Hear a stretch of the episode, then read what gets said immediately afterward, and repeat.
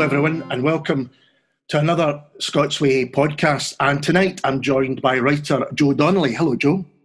Hiya, thanks for having me. Oh, pleasure, pleasure. And we're going to be talking about your book, Checkpoint um, How Video Games Power Up Minds, Kick Ass, and Save Lives. Um, that's quite a title. and it's coming out on um, it's published by 404 Ink. But as we were just chatting before we actually started recording, with everything that's going on, the kind of details of that are a little bit up in the air. Is that right?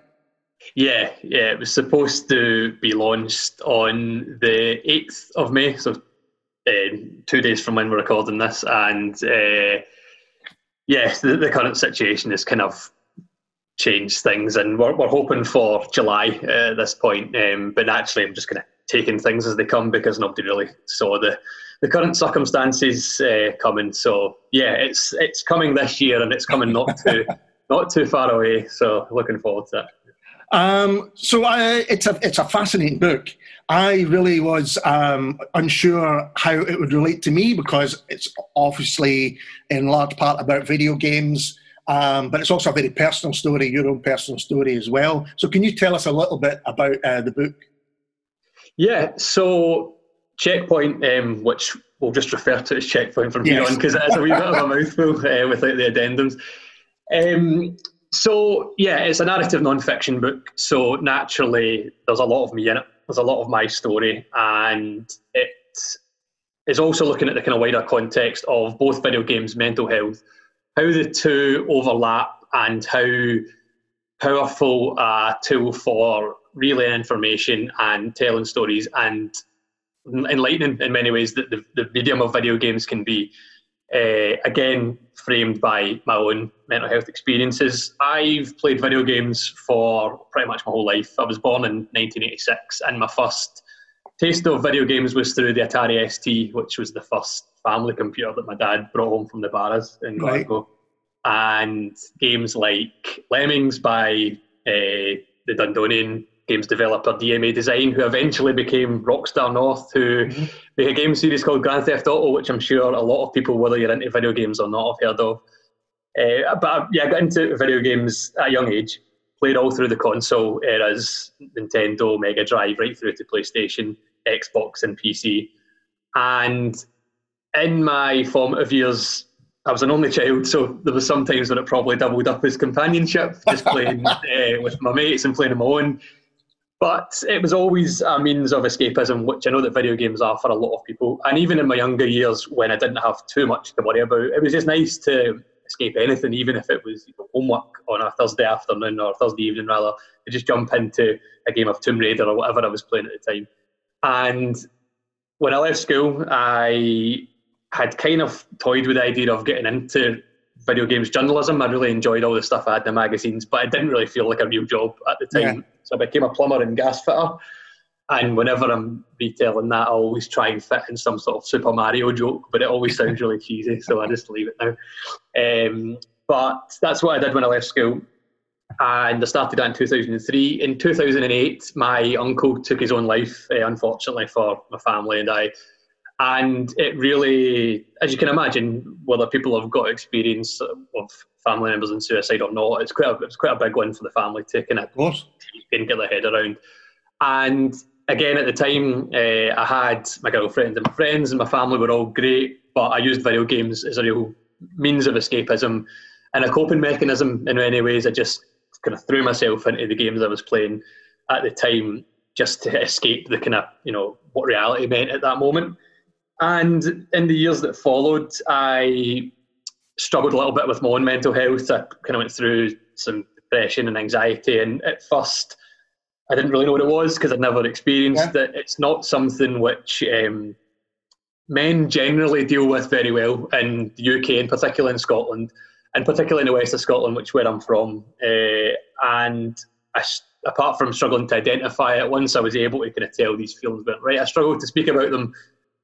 And in the meantime, I was playing a lot of video games and I started to discover um, video games which were exploring these themes and themes such as suicide, depression, anxiety. And I never knew like, these things existed in video games. A lot of people think that video games is just FIFA, it's Call of Duty, Battlefield, it's Football Manager, and these games are essential for for the kind of ecosystem of, of video games. But there are loads of independent games which are tackling these really interpersonal themes. And in the middle of things, I decided to have a career change. I studied journalism at university. I got a degree and was freelancing for a number of places, a lot of specialist outlets such as PC Gamer, Eurogamer, Games Radar, some places like The Guardian, The New Statesman, and I was writing about video games and mental health as they overlapped as, as much as I could. I eventually had a column for Vice about video games and mental health, exactly that, the games which are exploring these themes, games which people uh, were telling stories about, um, games that help them kind of cope with similar things that I'd went through, and people had used them for escapism, whether or not they were directly dealing with issues of mental health, that they'd use the games in that way. And um, I did that for a while until Vice had a wee restructure. They changed their their um, the way the way that they were laid out, and there was no room financially for the column anymore, so it got kind of ended prematurely. Uh, I was working for PC Gamer down in England full time, and in the middle of things, whilst coming back and forth to my long term girlfriend, she fell pregnant. So I came home, moved from the video games industry into football, and decided that I still had quite a lot to say about video games and mental health. Noticed that 404 Ink., the Edinburgh independent publisher, which um, Checkpoint's going through, as you mentioned at the top of the, the conversation, they had a submissions window. I submitted the idea and said I wanted to tell my story against my expertise in video games. And yeah, they were happy to go with it. And here we are. Um, as I say, it was it was due to come out um, already, but it's July we're looking at. And yeah, it's when you say it all like that, it sounds like a really long and convoluted journey. It hasn't really felt as long in that, that time frame. It's about 12 years all in, I think.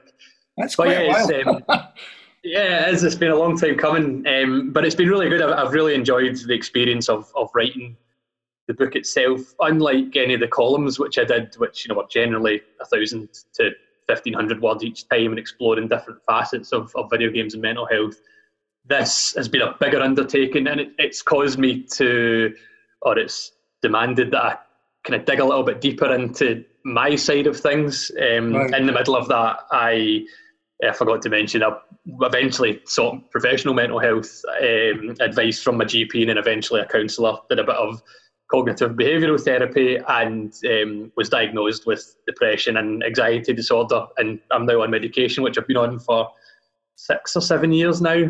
Um, so I'm quite in tune with speaking about my experience and, and how my mental health has changed over the years and how I've struggled and I've managed to overcome certain things but digging back into it for the book and revisiting things that I'd kind of forgotten about and stuff and, and stories and quirks of different stories has been a wee bit harder than I thought it would. But yeah, I think that probably speaks to, you know, the, the seriousness of the subject matter. So it's been good, um, cathartic, and quite, yeah, I don't know, not, unsettling's too strong, but mm-hmm.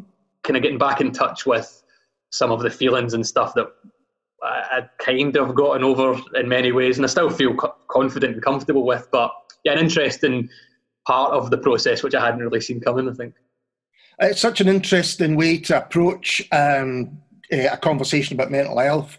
And one of the theses that you've got is at the beginning, you say that you know games perhaps over TV, film, uh, or books is a more immersive experience, and that more immersive experience um, can uh, has got benefits that maybe the others don't have. Is that right?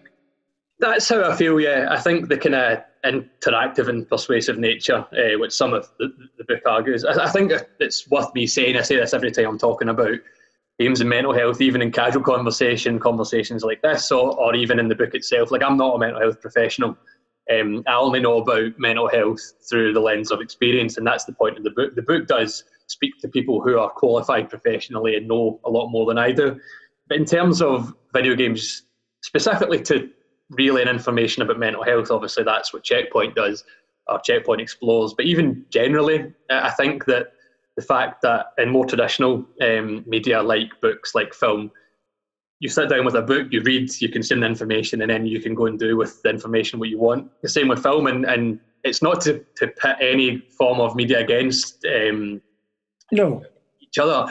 They're, they're all obviously crucial for, for their own their own reasons, but video games require input and then you receive information and then you have to give more of yourself to continue things going. One of the analogies which comes up in the book is if you start a computer game and put the controller on the floor pad, uh, or put the well, put the gamepad on the floor and walk away, nothing will happen, nothing will change uh, until you put yourself into that.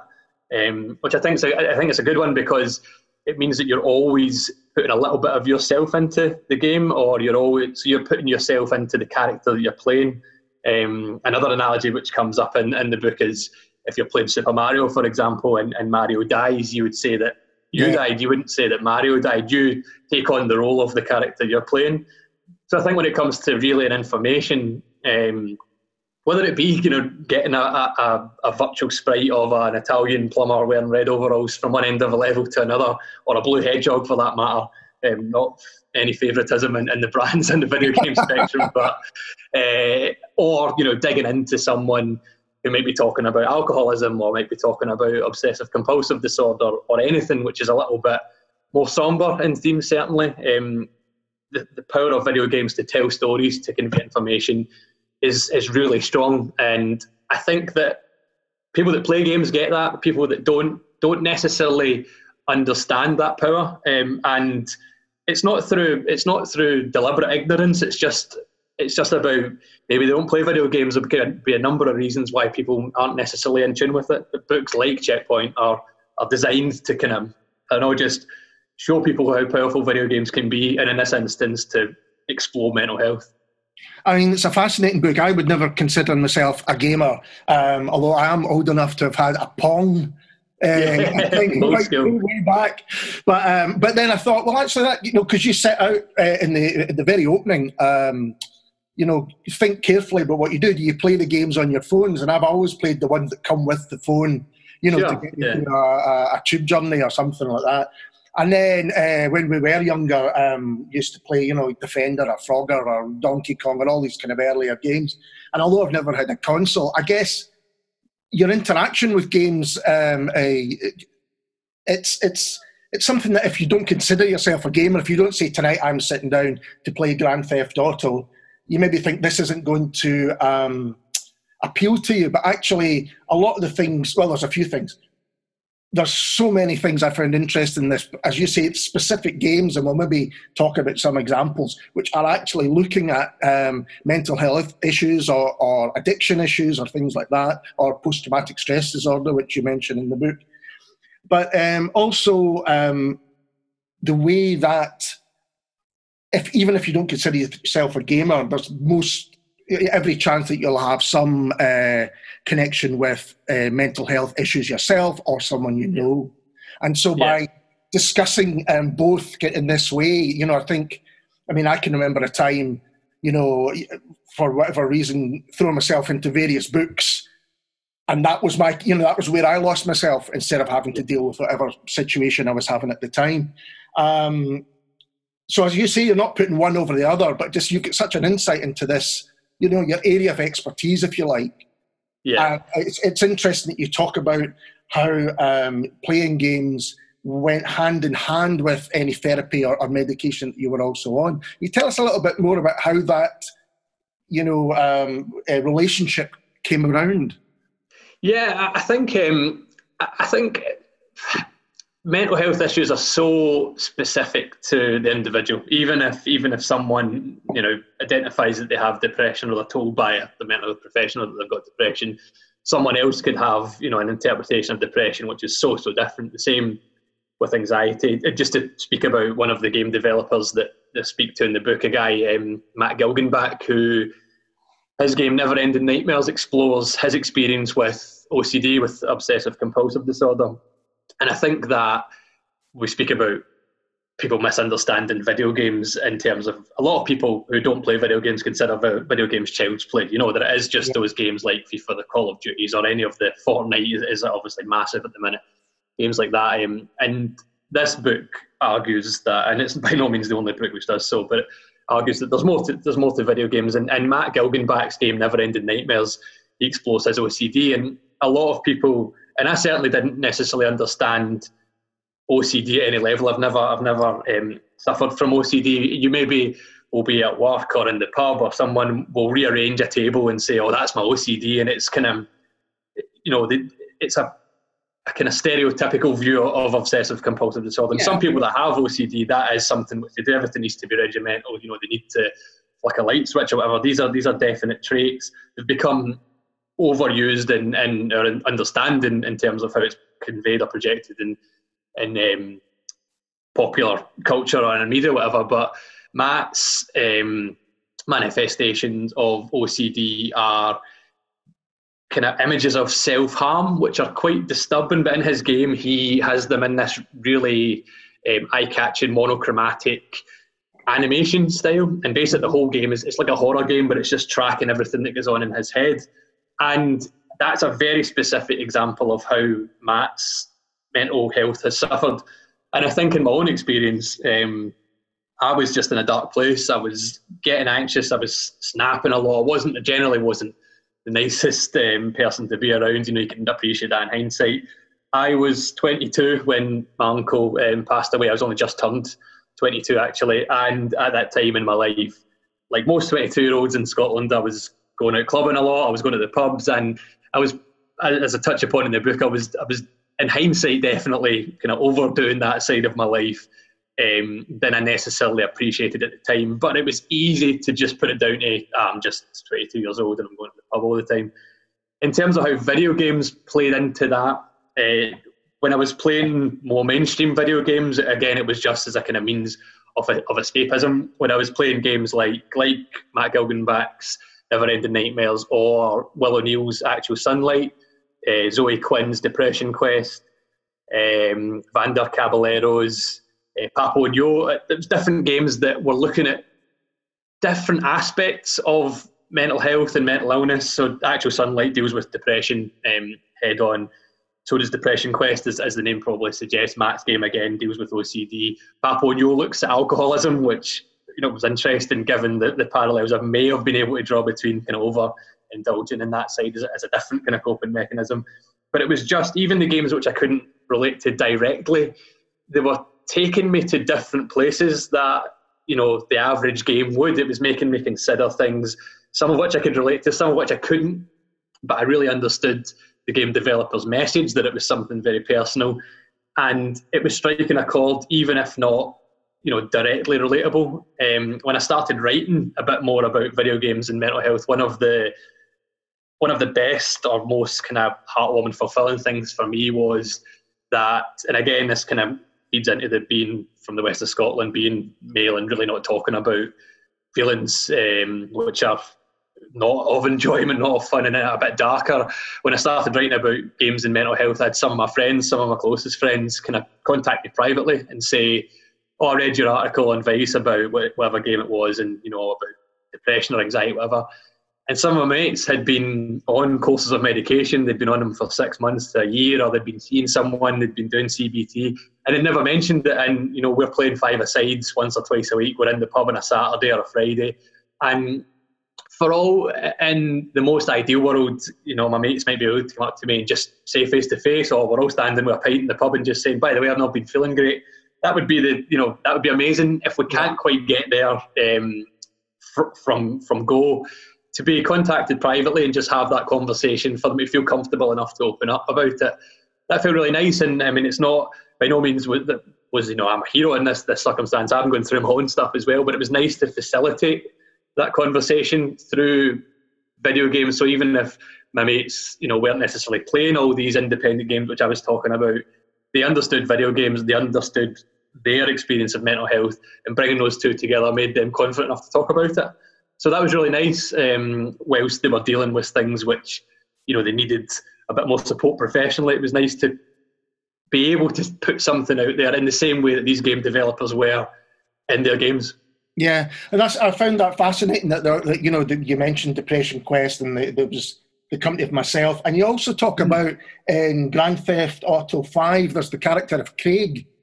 Yes, yeah. So, so could you explain a little bit about that? Yeah, so um, Grand Theft Auto on PC has this um, kind of subculture is probably the best way to describe it. There are servers which you can go on and roleplay, and essentially, without bogging down with too much of the, the kind of the jargon and the lingo which goes with it. These servers are online servers independent of the main game, and a lot of the roleplay ones exist. So basically, Grand Theft Auto 5 takes place in a state called San Andreas and a city called Los Santos, which is a digital pseudo recreation of Los Angeles. And it's, even though the game's now, it came out in PC in 2015, it first came out at the end of 2013. Um, so it's an, it's an older game, um, but it mm-hmm. looks it looks great, especially on PC, and kind of reflects real life and how it's made up. And in the role playing community, people play the game, but they try and reflect real world rules. So whilst Grand Theft Auto generally is associated with, well, it's in its name, stealing cars and committing crimes, shooting people and all the stuff which the, the tabloid press love to sink their teeth into um, whenever yeah. they get the opportunity. Uh, these servers exist for people to try and recreate real life there. And you mentioned the character Craig. I wrote for the, the Guardian last year about a community that I'd found, and it was just a small group of people who were playing in these role playing servers. And some people will take on jobs, they'll just live their lives as close to reality as they can. And it sounds really weird, but it's it, it's quite it can be quite um, it can be quite nice just to escape into these worlds where people aren't obsessed with you know the shooting and everything else. And this group of people were meeting up in the game sporadically to talk about their mental health. So they're walking around Los Santos um, in these worlds where people are normally doing these really egregious crimes, and they were just speaking about experiences that they'd had and how their mental health had suffered. They were essentially using the world of Grand Theft Auto as this little support group, and I was able to share a little bit about my uncle. There was people talking about um, someone's mother had been an alcoholic and she'd been knocked down and killed, and ultimately in these role playing servers, the people could be telling stories which you could be playing into a character, um, which which definitely does happen. But these stories were these stories were, were really heartfelt, and yeah, I mean, if therapy, if going to an actual medical uh, or a mental health professional is a big deal or a step too far, which it is for a lot of people. Um, whilst I would always recommend from my own experience of giving it a try if you can, being able to jump into a game and just speak to strangers or speak to people that you know, but you know exclusively in the game. Um, I, I, still find that fascinating. I think it's amazing. I think that, especially in a game like Grand Theft Auto, which is so intrinsically tied to the violent side and, and virtual crime, where people can begin in there and essentially having therapy in the game. I think that's I think that's wonderful. It's amazing, and it was something that's really opened my eyes, like a lot of the book did. Um, and you do touch upon the kind of negative connotations that um, games uh, have in the kind of mainstream media. Uh, in some cases, they seem to have taken over heavy metal and video nasties has been blamed for uh, some terrible events. Um, but you do you do talk about that and, and, and uh, the reasons behind it. Yeah, I think um, it's it's a complicated issue, like how video games may or may not impact people. So we're speaking about Grand Theft Auto and its and its you know, in its most general sense, like it is a game about committing crimes at its base, and then and kind of behaving nefariously in a game. One of the, and again, this is explored quite near the start of Checkpoint. One of the the most common and probably familiar things about video games in terms of the negative slants, even if you're not interested in video games, is that you know they promote violence. And in instances like in America, if there's been a mass school shooting, yeah. and obviously yeah. that's horrendous for so many reasons you know, it turns out that you know the killer was big into Call of Duty or was a big Grand Theft Auto fan or spent hours in front of World of Warcraft. We've all seen the the kind of sensationalist headlines, and they're, they're hugely complicated each each situation. To try and be as simplistic as possible, if if it turns out that someone has committed a crime is under 18 as per you know, the recommendation, be it in America, be it the pan uh, the pan European information um, game information system in Europe. If they've been playing it before the age which is specified, then there are issues there. And if you're 18 and you're an adult and you still think that the behaviours, i.e., you know, a school shooting, is still acceptable, then there's probably issues beyond the fact that you yeah, you know yeah. you play a lot of Grand Theft Auto. Uh, there's probably mental health issues there, um, but it's not quite as straightforward as when you mentioned video nasties and rock music and you know Eminem, the, the, the rapper was probably a big one when I, when I was growing up. You know, um, I think it's very difficult to empirically prove whether or not video games had an impact on that. But at the same time, I mean, probably no more than Reservoir Dogs if someone was watching that in the 90s or even now, or you know, a violent movie or reading violent books, video nasties, whatever. Um, I find that in most of any of the tabloid stories that which I've read that, that come down on video games, you know, there are a number of things to consider. Uh, and I don't think that it's fair to pin that on video games completely. No, absolutely. I mean, it's as with the other examples.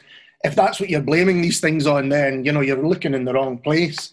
But you yeah. do have a, you do have a chapter on um, gaming disorder. Is it the World Health Organization that, that set yeah, that? Yeah. So they've um, in the in the past wee while the, the World Health Organization have essentially identified gaming disorder and gaming addiction, and they reckon that through which some of the voices in the book suggest is um, it's early information, so it's difficult again to empirically prove whether or not video games are addictive because unlike unlike drugs, unlike cigarettes, there is nothing addictive in a video game that you know an addictive property that, that can get you absolutely hooked. It's um it's there isn't an inordinate amount of information out there to say that in the, in the research that I've done, and of course, with some of the experts that I speak to in the book, that, that can suggest that that is um, that is explicitly the case. The the disadvantage of the video games industry in general, even when you went back to Pong at the top of the conversation, I mean that was only it's only been like 50 years. It's not it's not like any of the other uh, entertainment industries where you can really go back. It's a relatively young industry. Um, the thing about the World Health Organization is, and I I can see the arguments for and against. Um, I think that if, if someone is genuinely going to be consumed by addiction, be that video games or drugs or alcohol, um, I think that appropriate measures need to be taken. I think that addiction is very complex, it's very yeah. difficult to explain, and, and like we said about mental health, whilst addiction and mental health often overlap, it's very case by case, it's very idiosyncratic. Um, my worry about the World Health Organization, the way they generalise their interpretation of, of, of gaming disorder, is that for all its one thing, the tabloids scaremongering. If you're not interested in video games, and I think this this especially applies to parents, if you're not interested in video games, you know who the World Health Organization is, especially yeah. at the moment and in, in the current circumstances. And if they come down on either side, it's an easier body to listen to. And my worry is, um, as someone who plays video games, and also as a parent, I've got a daughter who's she's only 19 months. She's already better at Sonic Mania by mashing the button with her fist than I am. Um, but I will, you know, I'm not going to let her eventually sit. Um, I'm going to monitor her screen time like I think all responsible parents should. But I want to show her how strongly I feel about video games. How I want to stress the virtues of the medium. I worry that some parents will see the health, the World Health Organization's recommendations and all and push a medium which they're not that familiar with further away from their kids. Yeah. Um, so it's that that the, the whole spectrum of gaming disorder is still it's still in its infancy, and there still will be a lot more um, debate and discussion. And there should be. Like, I don't think that it's. I've, sp- I've not necessarily for the book. The, I've spoken informally to a lot of people who saying, "Oh, and they completely rubbish it." I think that when it comes to addiction, it's such a complex issue that yeah, you should pay deference to both sides. I, I do worry that the World Health Organization are making generalizations without the evidence to back it up at this stage. Um, so it'll be interesting to see how that goes long term. And also, I mean, you do. There's there's quite a few um, a statistics in the book, and you were saying that the, the kind of average age of a player it isn't like a 14, 15 year old. You know, it's more into people in their twenties and thirties that are actually the kind of folk who are playing the most. Yeah, that's it. And I think like with video games in general, since I've started writing about video games, and certainly within Checkpoint, there are so many tropes and stereotypes around. You know, the kind of the stereotypical gamer. So it's yeah, it's a 13 or a 14 year old uh, male who lives in their parents' basement, and all they do is play role playing games and they're into cosplay, and that's all they do. Whereas there are plenty of gamers who are like that and live wholesome lives. Um, it, it's so multifaceted, and like you were just saying before, if you've picked up your phone and played Candy Crush, for example, um, and there is a lot of there is a lot of snobbery within video game players as well. I don't think that it's wholesome in any way in any medium, be it in books, film, and you get yeah. to that as well, obviously TV um, and anything. I think if you pick up a video game, be it on your phone, laptop, computer, console, whether you play 20 minutes a day, whether you play 20 minutes a month, whether you play six hours every single day, I think that there's room for everybody. Uh, inclusiveness could be better in video games without a doubt. Um, and yeah, like with Checkpoint, that's really the only thing I can control in terms of my contribution or my little corner of, of the video game space. But I think inclusivity is great in all walks of life, and especially in video games. If you can find joy or learn something new or have a vehicle for escapism, then yeah, I don't I don't know why anyone would want to deny another person of that. Absolutely. I mean, and you also talk about the importance of representation. I think particularly with reference to the game Town of Light, is it? Yeah. Yeah. So uh, that was that was a fascinating chapter. And do you, do well maybe talk uh, about Town of Light in a second, but do you think that representation with uh, the computer industry and computer games being more modern than say other industries, particularly with reference to arts and culture, is representation better? That you would say?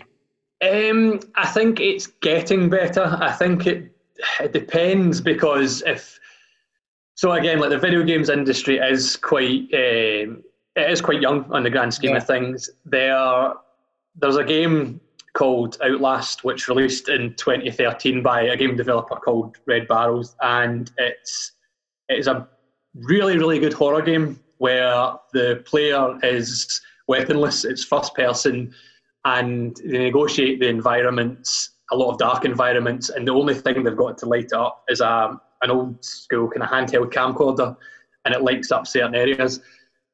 It's set in an abandoned asylum or uh, mental health institution, and the aggressors are patients of this asylum who have been. It's it's it's it's loosely based on uh, the MK Ultra project, where there was um, rumours of an institution where the inpatients were being tested or being um, used as guinea pigs rather to test different medications. And this is this game kind of feeds into that, and it is a great horror game. It's really scary. It's you have to think. Um, you have to think quite intuitively because you don't have guns like in other games, but it really lets itself down because it probably could have been a brilliant horror game without leaning on you know the mental health stereotypes. Sure.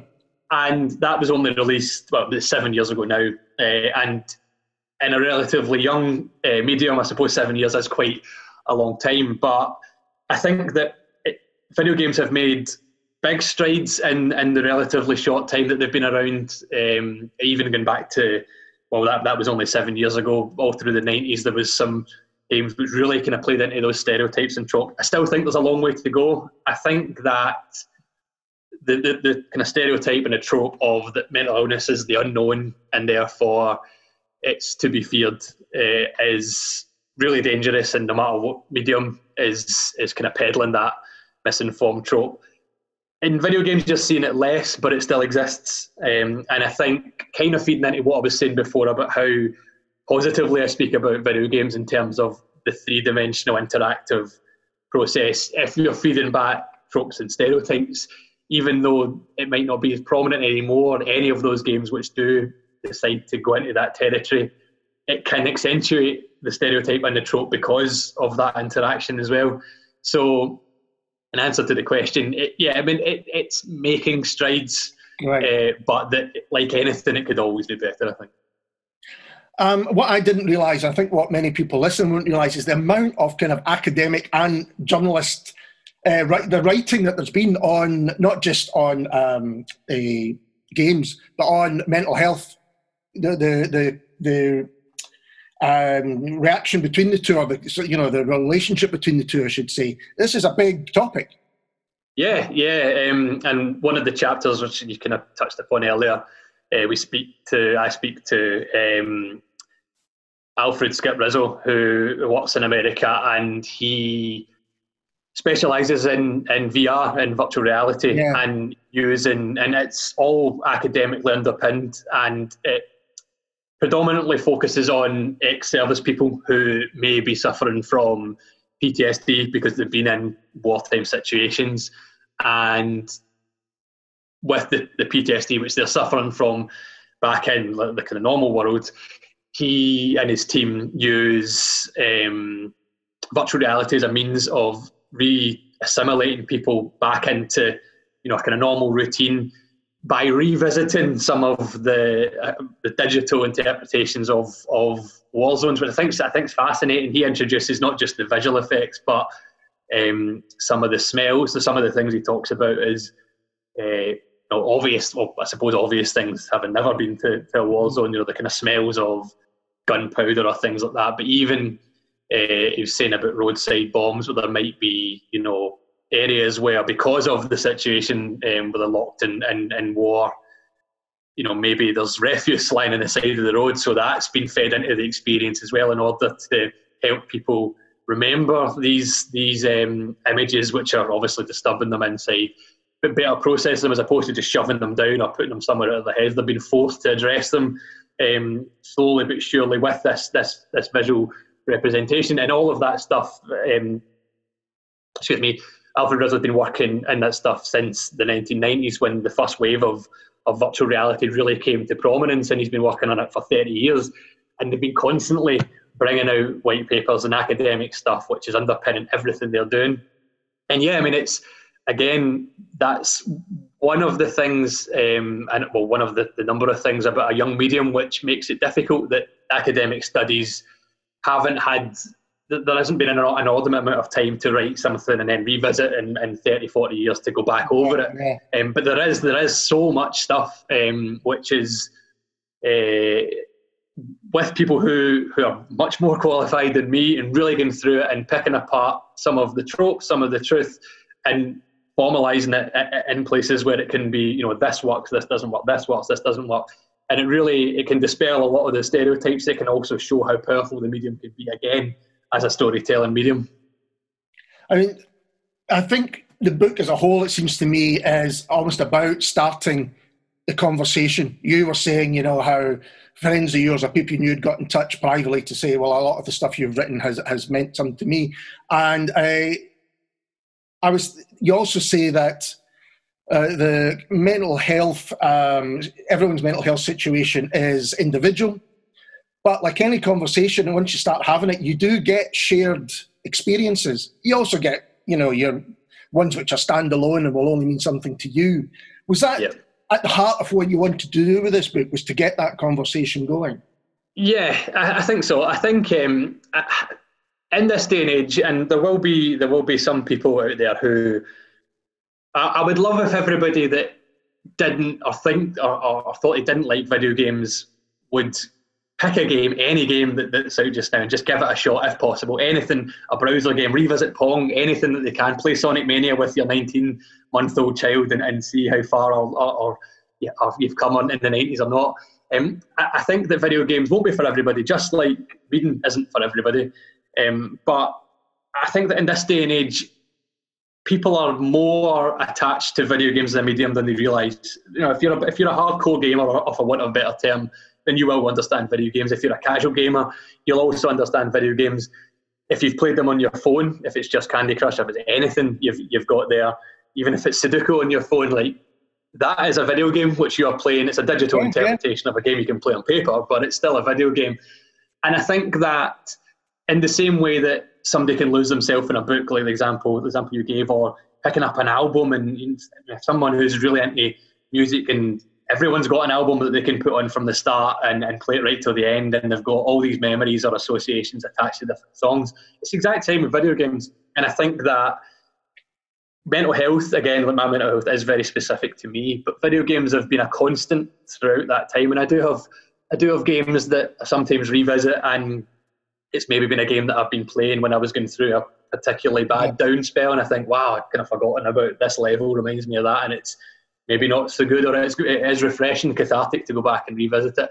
I've got some games that you know, if I'm ever feeling a little bit down, I'll pick up and I'll play them. And I think that that's more common than people realise. And I think yeah. that because video games are so relatable, and we're getting much better at discussing mental health than we've ever been. I think that you know there's a long way to go about keeping that conversation going.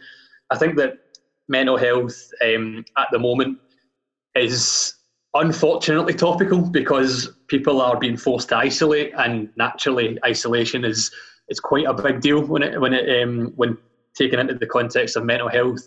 We're actually um, myself and 404 have just decided that I'm gonna. This won't be in the ebook, which anyone that, that pre-ordered um, is getting for free, and then we'll also get a copy of the, the physical edition because the, the print date's been pushed back. I'm going to do um, a little foreword, just speaking about the current situation, because I think that video games and mental health. A lot more people are playing video games at the moment. Um, a lot of people are picking up video games who wouldn't normally pick up video games as well, which is really interesting. Parents are playing video games with their kids because you know they're in a situation where we can't explore the, the vast world outside. So jumping into a digital one is a you know it's a viable alternative um, for all the current situation is is really bad and, and you know the, the health and well-being of the, of the world is of paramount importance. But if people can escape into a video game where they can explore you know virtual landscapes as opposed to outside, then that's great. Um, but yeah, I mean, at, at, a time when mental health is um, people's mental health is being put under strain, if anybody can, you know, if anyone can find a new coping mechanism or, you know, just dive a little bit more into video games than they did before, within reason, you don't want to get consumed by video games like some of the stuff we spoke about before. But I just think if there's, you know, that black box underneath your TV, if you're feeling a bit down and you could just jump into anything, a game of FIFA, maybe a longer game of Minecraft or anything, then yeah, I mean, why not? If you can make yourself feel a little bit better in these really trying times, and I think then I'm all for that, you know? Well, absolutely, absolutely. Well, Joe, thanks very much for chatting to us. It's been fascinating. And I have Thank to say, I honestly wasn't sure um, how I was going to take this book because I don't consider myself a gamer, but it's it's so much more than that for a start, and yeah. uh, it's it's an incredibly honest book. Um, you maybe answered this right at the beginning, but when you finished it, I mean, uh, did it change the way you looked at uh, your the, the things that you were writing about, your personal uh, um, stories? I think so. It's really strange because naturally, and again, going back to the um, the idiosyncratic nature of mental health, like my mental health story is my mental health story, and I was there. you know, yeah. I lived everything which which um, which is, is written down in the book. I and I, I spoke about my own opinion of um, seeking professional help. I think that anyone who is struggling absolutely should. That would be my message in these conversations in the book and anything, if you can within yourself go and seek professional help, you should. Even in times like this where it's difficult to get out, if you can speak to someone over the phone. I know the Samaritans have got really good service over the phone, and a number of other charities, or your GP or whoever can can chat, family member, friends, whoever. But I, when I did CBT, when I went to to um, a counsellor to, to seek help, I got enough from it. It wasn't exactly for me. I know some people that have you know started a counsellor ten years ago and they're still doing yeah. it every single week because it absolutely works for them. People will work out what works for them, and while CBT wasn't, I worked out relatively quickly. It wasn't for me. Medication definitely helped me better, uh, and I find the writing side of it quite cathartic. I obviously was aware of my own journey uh, piece by piece, but writing about it all together. Um, like I said, some of it was harder than I thought it would be. Reliving some of the moments was was quite challenging. But yeah, there, there definitely was a sense of um, I don't know pride like that. That that maybe comes across as a bit strange, potentially arrogant. I don't know. No, like well, being able to look back and say, you know, they, they, were, and there are people that are worse off than me, but there, there, were, there were some challenges to, to overcome. And um, whilst my mental health could always improve, I feel like I'm at a place now where it's yeah, I mean, it's good, it's stable, and doing the book allowed me to appreciate how far I'd come, and not. I mean, it, without sounding like cheesy or corny or anything, if someone can read that and and relate to any part of it, you know, maybe if it, even if it is just you know for one somebody you maybe have a bereavement and you felt really down after it and you're back on better footing now. If you can relate to any point of that in your own life through the lens of you know I, I, someone like myself who went through these trials and tribulations in terms of mental health, then yeah, that's that's what the book's there for. It's it's to look at two things that are close to my heart, how they came together for me, and how they might come together for other people, whether you realise it or not. Um, I suppose. But yeah, I mean, it, it felt like um, it did feel like a kind of sense of achievement having written a book itself and also, you know, having overcome the stuff which is which is in the pages. Well, um, you absolutely succeed. It's a tremendous read. Um, thanks again for talking to us. I really do appreciate it. Thank you so much for allowing me to talk about um, things which are close to my heart. I could chat all night. That's what we're here for. and uh, we'll be back soon uh, with another Scots Way podcast. Um, cheers.